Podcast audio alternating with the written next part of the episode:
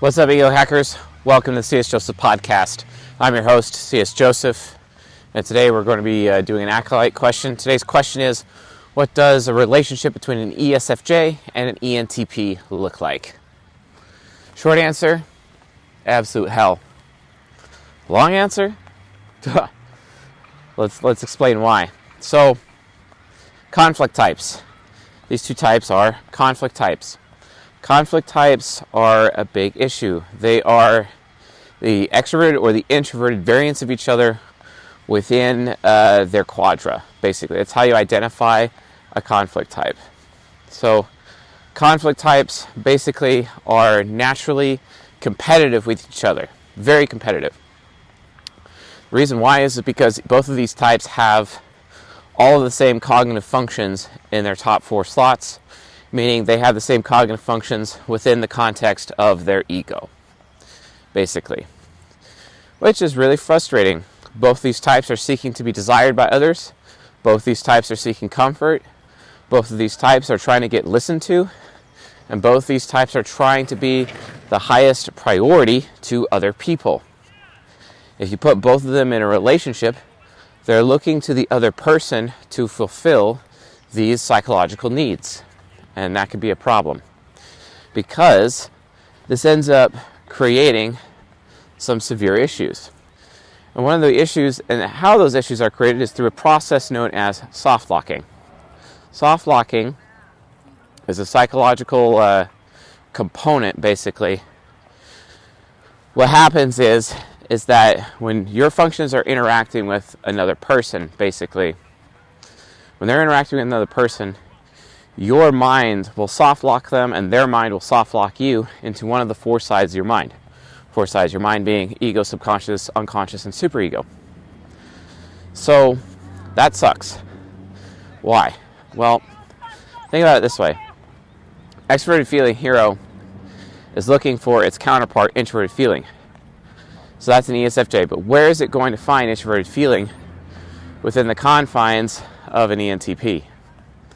And that ENTP is going to be it's it's going to have to go to its INTJ shadow, which is introverted feeling trickster, right? Same thing goes with extroverted intuition hero, trying to find introverted intuition within the confines of the unconscious of the ESFJ, right? The unconscious. What happens here is that extrovert intuition here is going to try to find introvert intuition trickster. Now remember, these are both optimistic functions. So when you have a function that's looking for its counterpart, it can only find a counterpart that has the same type of frequency, being optimism or pessimism, right? Pessimistic slots naturally are parent and inferior, optimistic, and then also uh, critic and demon. Optimistic slots are hero, child, nemesis, and trickster.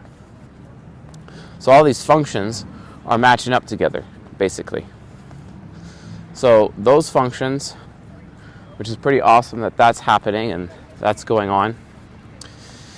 Well, both these types, just on their hero functions alone, are soft locking each other into each other's unconscious basically they're walking around, they're interacting with one another, and they're basically telling the other person, it's like, hey, your ego doesn't matter. I'd rather you be your unconscious when you're around me. What this happens is that this happens consistently with these two types. They end up in a situation where they're constantly putting each other into other sides of the mind that are not their ego. Or look at uh, introverted sensing parent, right? Same thing, soft locking in the unconscious for the uh, extroverted sensing demon of the ENTP, right? It's just over and over and over that this keeps happening. Over and over, right? So you go down the entire function stack, you try to find their counterparts. You will notice that they will just put each other into each other's shadow. And what this ends up doing is creating feelings of unacceptedness basically in these two types, where they just don't accept each other. And it's because they are competing for the same things, right? They both have SI pessimistic, They both have extroverted feeling, optimistic. They both have introverted thinking, pessimistic. And both have extroverted intuition, optimistic. But still, when their functions are looking for their counterparts, they're soft locking each other into each other's shadows. And this can be a big problem over time because what this does is it starts to rewrite the neural pathways inside of the brain and basically creates, you know, especially if this is like something that happened in childhood, this basically creates a situation, a big situation, where it's like, hey, you're not good enough as you are. So you have to be this other person. It creates unconscious development, basically. Unconscious development through prolonged exposure of these two types with one another. That is what that is basically happening over and over and over.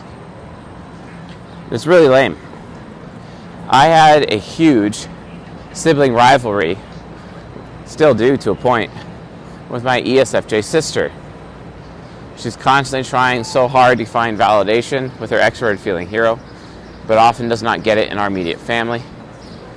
My extroverted feeling child is also the same, going for it consistently, trying to get it from any person that we were near or a part of or that we knew, basically. Happened so many times, over and over and over. And it was not it was not a good experience. It's a point where she actually still hates my guts to this day. When, if only she knew, it was just nothing more than a personality concept, uh, you know, conflict. Because our functions are basically competing with each other for the same thing. There's no higher level of competition for functions than in a conflict type. There just isn't. And that's why conflict types typically just hate each other or become rivals in some capacity, which is really sad if you think about it. Very sad. And to be honest, I do regret a lot of what's happened, you know, in my childhood between my relationship with my sister. But none of it could be helped. Especially since in my immediate family, there is not a single source of introverted feeling. And I think this is one of the reasons why I often feel safer in relationships with, uh, you know, for example, women who are TIFE users instead of FITE users. I will admit that I often feel way more comfortable with Templar types than I do Wayfarers. Wayfarer relationships have always just blown up in my face, or I've just not been able to cope my way through it properly. And it's not and it's not like an intention, you know, it's not like it's just something that I've noticed that has happened. And it's something I like work really hard to shake all the time, but doesn't really do well. I really struggle with connecting with wayfarers in a big way. A very big way. But I don't give up. I don't give up, but at the same time, it's still it's still really problematic ultimately. So yeah, conflict types. Conflict types end up becoming these problems. So anyway, I think I've hammered this question, uh, hammered it home pretty well. So anyway, folks, thanks for watching and listening. Like and subscribe, and I'll see you guys on the next episode.